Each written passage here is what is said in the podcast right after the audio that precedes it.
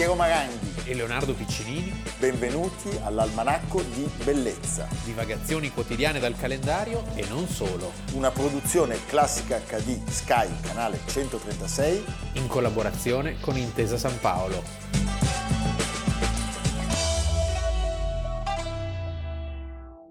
Almanacco di Bellezza, 6 settembre, Leonardo Piccinini. Piero Maranghi. Abbiamo iniziato la nostra puntata con le immagini di uno dei padri della patria, o direi delle patrie, Sì. perché è un uomo che ha attraversato più mondi. E oggi siamo al massimo dello snobismo perché questo signore Gaetano Salvemini, grandissimo, si spegneva il 6 settembre del 1957 a Sorrento, ma era nato l'8 settembre del 1873, quindi 150 anni fa esatti dopodomani. Dopodomani. Però noi, perché si chiama, siamo così, siamo fatti così, eh, e è il motivo, questo 150enario è, è significativo. Tra l'altro c'è un capitolo di questo libro appena uscito di Paolo Mieli, Il secolo autoritario, perché i buoni non vincono mai, che è proprio dedicato al caso Salvemini. Beh, un, altro buono che non vince, anche se Sì. in realtà poi Salvemini ha vinto. Certo. Ecco, eh, noi siamo anche contenti però di parlarne oggi, perché così fra due giorni, quando alcuni, speriamo molti giornali, lo ricorderanno, voi sarete già preparati. Bravo. Hai capito? Lui era nato a Molfetta ed è morto a Sorrento, è stato tante cose in tante Italie, perché eh, 1873 noi eravamo eh, uniti da un quarto d'ora e da cinque minuti avevamo spostato la capitale a Roma, quindi questo, questo intellettuale, questo politico, questo, uh, questo autore ha vissuto eh, eh, l'Italia, diciamo, umbertina, quella di Vittorio Emanuele e del suo grande arcinemico Giolitti, Soprattutto quella di Giolitti. poi ha vissuto quella di E Mussolini poi quella di Mussolini e, e quella del dopoguerra. e quella del dopoguerra. E con Giolitti c'è diciamo, il suo primo eh, grande banco di prova, perché lui è uno dei pochi, diciamo la verità, che contesta Giolitti eh, sottolineando un dato molto specifico, cioè il malaffare, il ministro della malavita. Lui lo chiama il ministro della malavita. Il malaffare del meridione, eh, si denunciano i brogli elettorali e le azioni violente di quelli che venivano chiamati i mazzieri giolittiani. E eh, questa definizione poi è stata rielaborata in salsa contemporanea da Saviano a proposito di Salvini. Mi sembra Esattamente. un po' incauto però Sì. il paragone. eh. E, allora, il testo è uno dei tantissimi contributi che costellano la carriera di una tra le personalità più influenti del panorama politico italiano tra eh, la fine del- dell'Ottocento e la prima metà del Novecento. È stato anche, tra le tante cose, un grande innovatore da storico, perché il suo approccio è stato eh, un approccio appunto nuovo. Senti, eh, quest'uomo era- è stato capace, pur non avendo mai partecipato attivamente, se non per un anno, eh, alla vita parlamentare, è stato capace di, Di influ- influire, influire sì, quella che oggi chiameremo una moral suasion, cioè la sua voce era una voce autorevole e che la poteva avere fastidio, perché quando lui dice che Giolitti è protettore e complice delle camorre meridionali, capisci che è un giudizio... Una bomba. Nessuno è stato mai così brutale, così cinico, così spregiudicato come lui nel fondare la propria potenza politica sull'asservimento, sul pervertimento, sul disprezzo del mezzogiorno d'Italia. Fu un colpo durissimo a Giolitti, che pure ha grandissimi meriti nella modernizzazione dell'Italia, ma che forse, questo possiamo riconoscerlo, non seppe o non volle capire il meridione, d'altra parte era una classe politica che era figlia del, del- del nord, no? Eh, ricordiamo che che Cavour non era mai stato a sud di Firenze, quindi era e già... non era- voleva che ci andasse Garibaldi. e, e nonostante questo dobbiamo riconoscere a Giolitti degli evidenti eh, meriti nell'aver eh, saputo tenere l'Italia e saperle far fare passi avanti notevolissimi. Certo.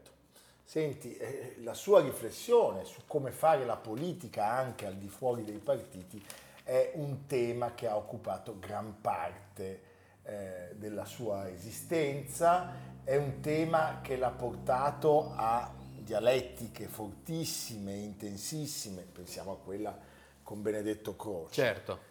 L'eredità di Salvemini è un immenso patrimonio oggi di contributi scritti, tuonati, perché il modo era quello, pensiamo alle colonne della critica sociale e pensiamo all'unità e la voce, eh, la voce ne abbiamo parlato tante volte, l'unità era stata da lui fondata, non stiamo parlando di quella di Gramsci, che era un quotidiano. Del 24, ma la rivista, la rivista settimanale, settimanale che eh, sarebbe uscita dal 1911 al 1920 eh, e che di fatto da organo di informazione si era trasformata in movimento politico, eh, raccogliendo intorno a Salvemi molte personalità di spicco che appunto erano affini al suo pensiero. Il suo è un percorso non lineare, fatto di strappi, di inversioni di rotta,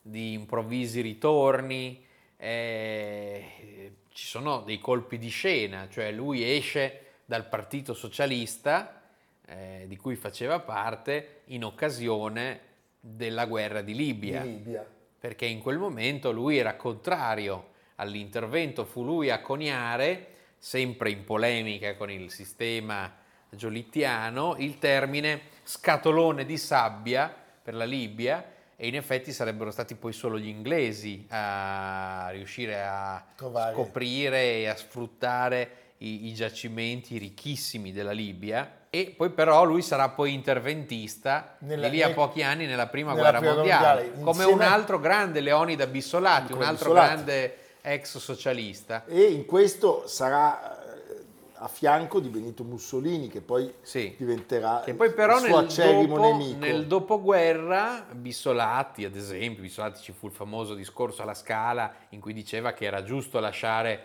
il Sud Tirol all'Austria e fu coperto di fischi e Mussolini era lì che fischiava e faceva baccano. Senti, c'è una persona, Gaetano Quagliariello, uno dei saggi nominati da sì. Napolitano, eh? che eh, si è sempre occupato sì. eh, di, di, Salvemini, ha pubblicato anche un'interessante monografia per il Mulino e eh, lui in fondo ravvisa una continuità nel percorso eh, di, di, Salvemini, eh, perché in qualche modo eh, sottolinea che sì è vero che l'intervento in Libia appunto fu la causa della sua uscita, ma in realtà eh, la collisione tra Salvemini e Filippo Turati, che era diciamo, il leader della corrente maggioritaria, eh, durava già da molto, da molto, tempo.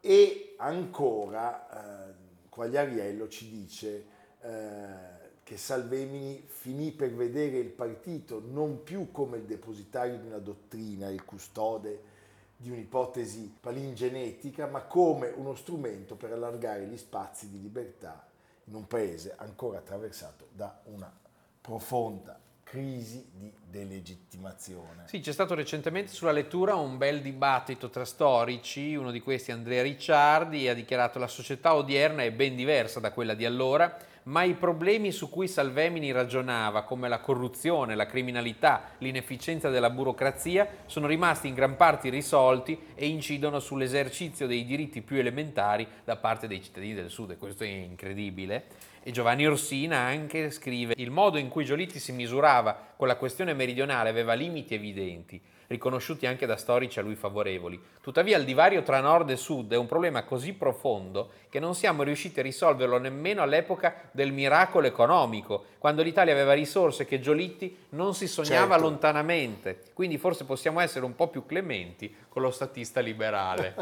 Senti, alcune sue battaglie certo. sono rimaste celebri, quella per il suffragio universale, per il momento solo maschile, eh, quella per la riforma del sistema scolastico e sarà proprio lui a fondare il primo sindacato degli insegnanti e quella eh, per la legge elettorale con l'adozione del sistema proporzionale. E poi appunto la questione del mezzogiorno, la questione meridionale. Tra l'altro c'è una vicenda umana tragica. Abbiamo parlato. Sì, perché nel terremoto, nello tsunami, chiamiamolo così, perché questo è stato di Messina del 1908. Dove lui aveva la cattedra. Sì, lui era scampato miracolosamente, ma perde... Cinque figli, la moglie, la sorella, una cosa pazzesca.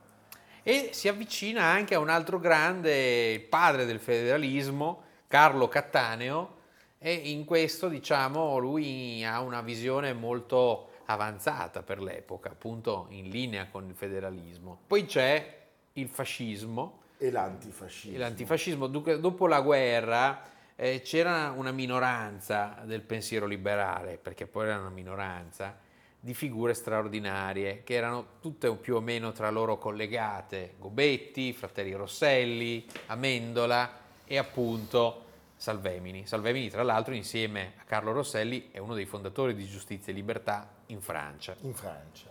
Eh, lui era entrato in Parlamento proprio negli anni prima dell'ascesa di Mussolini, nella Lega dei Combattenti è un'esperienza molto deludente e molto breve e sono anche gli anni in cui lui si trova costretto a, a, a chiudere eh, la pubblicazione della sua unità. La notizia della marcia su Roma lo sorprende quando lui è a Parigi per motivi accademici e eh, da lì a poco avrebbe manifestato una fortissima ostilità al fascismo ma certamente Salvemini non intuisce fin da subito il pericolo imminente, cioè il pericolo che si passi presto a una dittatura. Uh, Era un, uomo di buone letture, ma distacco, di accademia sì. e poi soprattutto aveva questo odio tale per, per l'Italia di Giolitti. Che dice sostanzialmente questa è, è, è di fatto la conseguenza. E questa forse è stata un'ingenuità, tant'è che anche lui stesso poi nel 49 eh, come appunto sottolinea Andrea Ricciardi, si disse pentito di aver attaccato il giolittismo con tanta veemenza, delegittimando lo Stato liberale. Il suo intento era portare l'Italia verso una democrazia compiuta, ma ammetteva che l'indebolimento delle istituzioni rappresentative aveva favorito il fascismo e quindi riteneva di aver sbagliato nei toni pur confermando nella sostanza le critiche a Giolitti. E che cosa lo sveglia? All'inizio della, della, della puntata abbiamo parlato del suo momentaneo assopimento e poi questi risvegli tumultuosi. Eh, come per molti altri, non tutti, è il delitto Matteotti. Certo. Perché nel 24, di fronte alla barbarie, si sveglia da questo apparente torpore e, eh, Però diciamo non fa opposizione insieme no. ai socialisti, ma fa una battaglia un po' solitaria. Sì. Viene poi arrestato nel 1900. 25 perché è promotore di un giornale clandestino. E quando esce dal carcere, senza il processo, eh, trova, trova, subito una sponda in Francia, anche perché tanti erano eh, gli, gli, esiliati che vedevano in lui un punto di riferimento, una sorta di autoesilio. Qui nasce, diciamo, l'anticroce. Eh, nel libro appunto di Paolo Mieli, Il secolo autoritario, appunto viene citato Anton Dante Coda, banchiere amico di Croce. Secondo Coda, Salvemini imputava a Croce di essere rimasto in Italia e di non aver preso la via dell'esilio perché amante dei suoi libri e del dialetto napoletano. Nel 1946, in un opuscolo dal titolo Che cos'è un liberale italiano, assai elogiato da Norberto Bobbio, Salvemini scrisse che Croce era diventato il nume del liberalismo italiano e i liberali nient'altro che i conservatori italiani, i quali portavano in giro Croce in Italia e all'estero come se fosse il Santissimo Sacramento. e c'è da dire che proprio sul caso Matteotti la posizione di Salvemini sarebbe stata ben diversa da quella emendabilissima, lasciami dire, di Croce. Sì. Negli Stati Uniti chi guardava con favore, eh, perlomeno nella, nella, prima fase della sua lunghissima presidenza, c'era anche Roosevelt, come c'era Churchill, l'abbiamo, l'abbiamo, sì. l'abbiamo detto, e però sono quegli Stati Uniti che accolgono Salvemini, lui prima passa da Parigi, da Londra, e poi va ad Harvard, pensate, in questo sono dei campioni del mondo, eh, gli aprono una, una cattedra ad hoc, storia della civiltà italiana, e lui diventa di fatto la voce dell'antifascismo eh, internazionale più autorevole insieme a un altro che stava negli Stati Uniti ma che l'antifascismo lo faceva dal podio, cioè Arturo Toscanini. Arturo Toscanini, ci sono famose le lezioni di Harvard che sono state ripubblicate, le potete trovare da Feltrinelli, con il titolo Le origini del fascismo in Italia. E lui è una sorta di star che fa delle tournée soprattutto tra le numerosissime comunità italo-americane. Certo. Chiaramente ci sono però gli elementi che cercano di infastidire. Eh sì, perché lui durante e questo queste... deve essere uno. Ma cosa... deve stato... Pensa da Roma, l'ambasciata diceva andate a seminare al, zizzani. Al console di Chicago sì. eh, si sollecita la presenza di valorosi fascisti sì. che vadano a contestare eh? e questi andavano, capisci? Però in effetti i disturbatori non sono riusciti mai a scalfire il prestigio degli interventi di Salvemini. Salvemini in Italia tornerà nel 49, all'età di 76 anni l'iniziativa sarebbe stata caldeggiata profondamente da Alcide De Gasperi e gli verrà riassegnata la cattedra a Firenze. E nel 57 a Sorrento lascia questo mondo Gaetano Salvemini.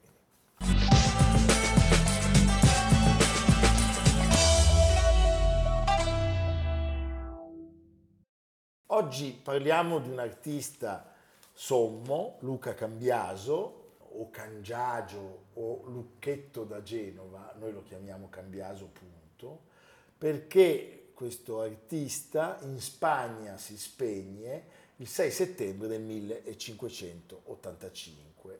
Era nato nella bellissima Moneglia, eh, quel piccolo comune vicino a Genova, sul mare. Dopo, dopo Zoagli, Chiavari, Lavagna, Sestri c'è Moneglia e eh, io vado sempre a pescare su un relitto a 70 metri di profondità di fronte a Moneglia, caro Leo. Lui non viene. Non vogliamo sapere cosa no. fa nel relitto. In barca con me non viene. Nel relitto. Eh, suo padre era un pittore, sì. Giovanni, e proprio insieme loro iniziano a muovere, cioè lui inizia a muovere i suoi primi passi eh, perché il padre gli chiedeva innanzitutto di riprodurre i disegni dei grandi esponenti della pittura rinascimentale e poi lo faceva lavorare poi insomma diciamo c'erano e dei, studiare c'era, Genova in quegli anni era ricca di cantieri era ricca di testimonianze e di artisti, e di artisti che erano stupendi. arrivati lì da tante parti d'Italia, primo tra tutti Perin del Vaga, che col sacco di Roma porta la lezione di Raffaello in questo posto incredibile, andate a visitarlo, che è la Villa del Principe, cioè la villa di Andrea Doria. E lì Andrea Doria aveva una vera e propria corte su cui gravitavano artisti come appunto oltre allo stesso Perin del Vaga, il Pordenone, Beccafumi. Beccafumi. Quindi eh, si poteva avere una sorta di summa dello stato dell'arte italiana del Cinquecento e lui si nutre di questa influenza, dell'influenza di Michelangelo eh, e eh, del gigantismo di Pordenone. Senti Leonardo, abbiamo parlato proprio ieri di Troia Sì. e del cavallo, lui col padre si occupa delle decorazioni di Palazzo Doria, Un altro palazzo Doria è il palazzo di Antonio Doria, un ammiraglio, oggi la prefettura. sì, cugino di Andrea, e sono le storie di Iliade. E in questa, in questa grande decorazione si capisce chiaramente qual è l'ispirazione di Cambiaso, appunto l'arte tra centro Italia e la pianura padana. Nel 1945, sempre col padre, eh, realizza il politico di Breccanecca, Sì. è un complesso pittorico composto da cinque scomparti che è commissionato dai massari della chiesa. A Genova, A Genova ci sono dei arrivano grandi, tutti. A Genova ci sono dei grandi artisti che gli Sarebbe saranno, arrivato anche Rubens. sarebbe poi arrivato Rubens, ci sono dei grandi artisti che gli sarebbero stati utilissimi e che lo introducono insomma nelle, nelle grazie della grande arte, delle grandi committenze, cioè Galeazzo Alessi, il Perugino, Quello della sala di, di Palazzo Marino. Palazzo Marino eh, che sovrintende alla strada nuova via Garibaldi e eh, Castello, detto il Bergamasco, che è il pittore di scene storiche, un artista versatilissimo, al lavoro in mille palazzi di Genova. E lui, poco più che ventenne, diventa amico e soprattutto approfitta delle loro esperienze, no? È un attento osservatore e nei suoi affreschi eh, per vari palazzi della città si vedono le architetture alessiane eh, e si vede appunto eh, l'influenza del bergamasco. Senti, eh, c'è un gigantismo nelle proporzioni, nei corpi e una vivacità dei colori, in questa pittura densa che eh, ammiriamo per esempio nella Natività sì, della Pina... nostra Pinacoteca di Brera. Che purtroppo non è esposta e che probabilmente risente di una ispirazione di qualcosa che lui aveva visto di Beccafumi, che sappiamo era appunto attivo a Genova. Il periodo più prolifico della sua attività eh, è quando lui eh, guarda al Correggio, per esempio, la Madonna della Cella, eh, e poi ai Veneti. Sì, infatti c'è la figura centrale di questo periodo è Venere Venere Amore, Venere Adone, Amorini, Tiziano. Di tutti, amori di tutti i generi, Callisto, Diana, tutta la mitologia, cioè le figure classiche che erano poi l'occasione per fare dei grandi nudi. Certo. Cioè, tu questa è la verità. Facevi Venere era una bella donna nuda. Non potevi ritrarre la proprietaria di casa nuda. Nuda. Però Venere sì, sì. Che spesso era o la proprietaria di casa o una cameriera. O, o un'amica del marito. Un'amica. Eh? Senti, l'Armenini, che era un critico famoso dell'epoca, disse eh, di averlo visto tenere in entrambe le mani i pennelli con i quali definiva rapidamente forme e stesure di colore, anche perché quando fai gli affreschi devi fare in fretta. No? Sì.